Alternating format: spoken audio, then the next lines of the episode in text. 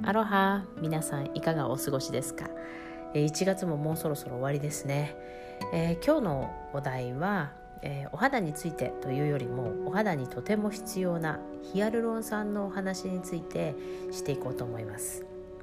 えー、ビューティーエレメンツのスキンケアもあのベースが全部ヒアルロン酸が多くて化粧水も美容液化粧水っていうふうに私は呼んでますし、えー、セルブーストって言っても100%ヒアルロン酸もうアイクリームの代わりに使っていただいたり自分の美容液に混ぜて使っていただいたりっていう、まあ、いろんな方法で使っていただくことが可能なセルブーストっていうのがあります。でまあヒアルロン酸っていうと本当に、まあ、L マガジンアメリカの L マガジンではトップ2の成分必ずスキンケアに入っててほしい成分セラミドとヒアルロン酸。っていうふうにお肌のセクションでもかなり歌われていることが多いです。またスキンケアの今世界でも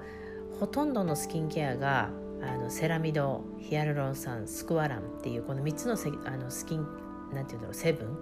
を使ってるスキンケアがもうほとんどだと思っていただいていいと思います。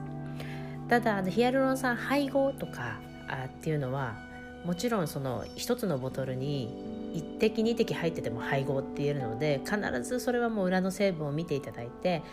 あの成分表のやっぱり上の1ラインか2ライン目ぐらいまでにヒアルロン酸が入ってることがもうとても大事な内容だと思ってます。あの必ず最後の方にヒアルロン酸が入ってるんではなく最初の1列2列のその成分表の中にヒアルロン酸っていう成分が入ってることを確認してくださいそうでないともうあの 1ml のボトルに1滴入ってても配合って言えてしまうので、まあ、そういう、まあ、ちょっとスキンケアのね世界でこう騙し騙されるみたいな言葉のあのトリックがありますから必ずそういうのはチェックしてください。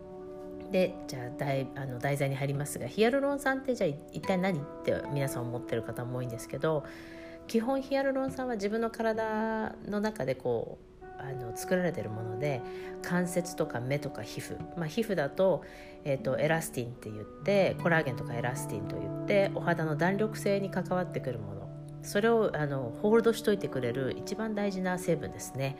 で年齢とともにもちろんあの減少していきます。そして年齢とともに作られなくなってきますということはやっぱり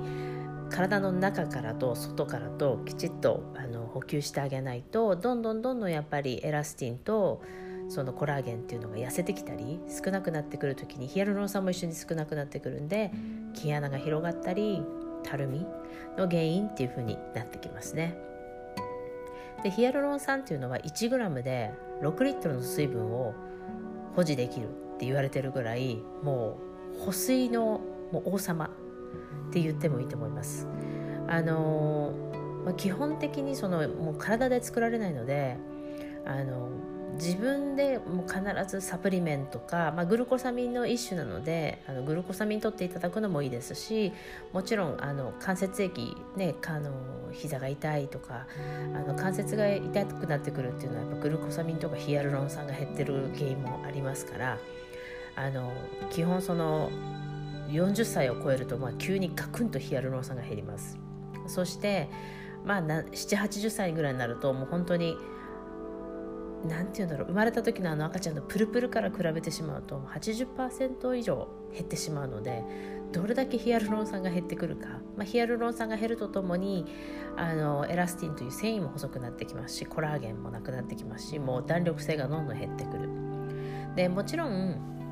あの中にはヒアルロン酸はお肌から取れないよとかあの今でもかなりナノ化されてきたりとか粒子がすごく小さいものになってきてます。あのセルブビューティーエレメンツのセルブーストもそうなんですけど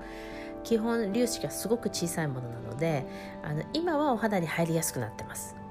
なのでお肌から表からもちろん取っていただくのもすごい大事です。あとはまああのサプリメントとかで取るっていうのもとても大事ですね。あのヒアルロン酸は本当に表あの表面だけではなく本当に表皮とかにきちっとあの乾燥から守ってくれるので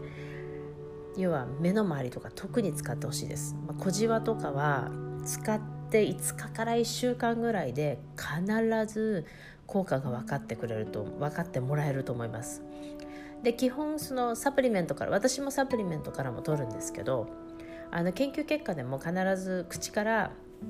サプリメントで取ってあの腸から皮膚にっていう風に必ず吸収されてあの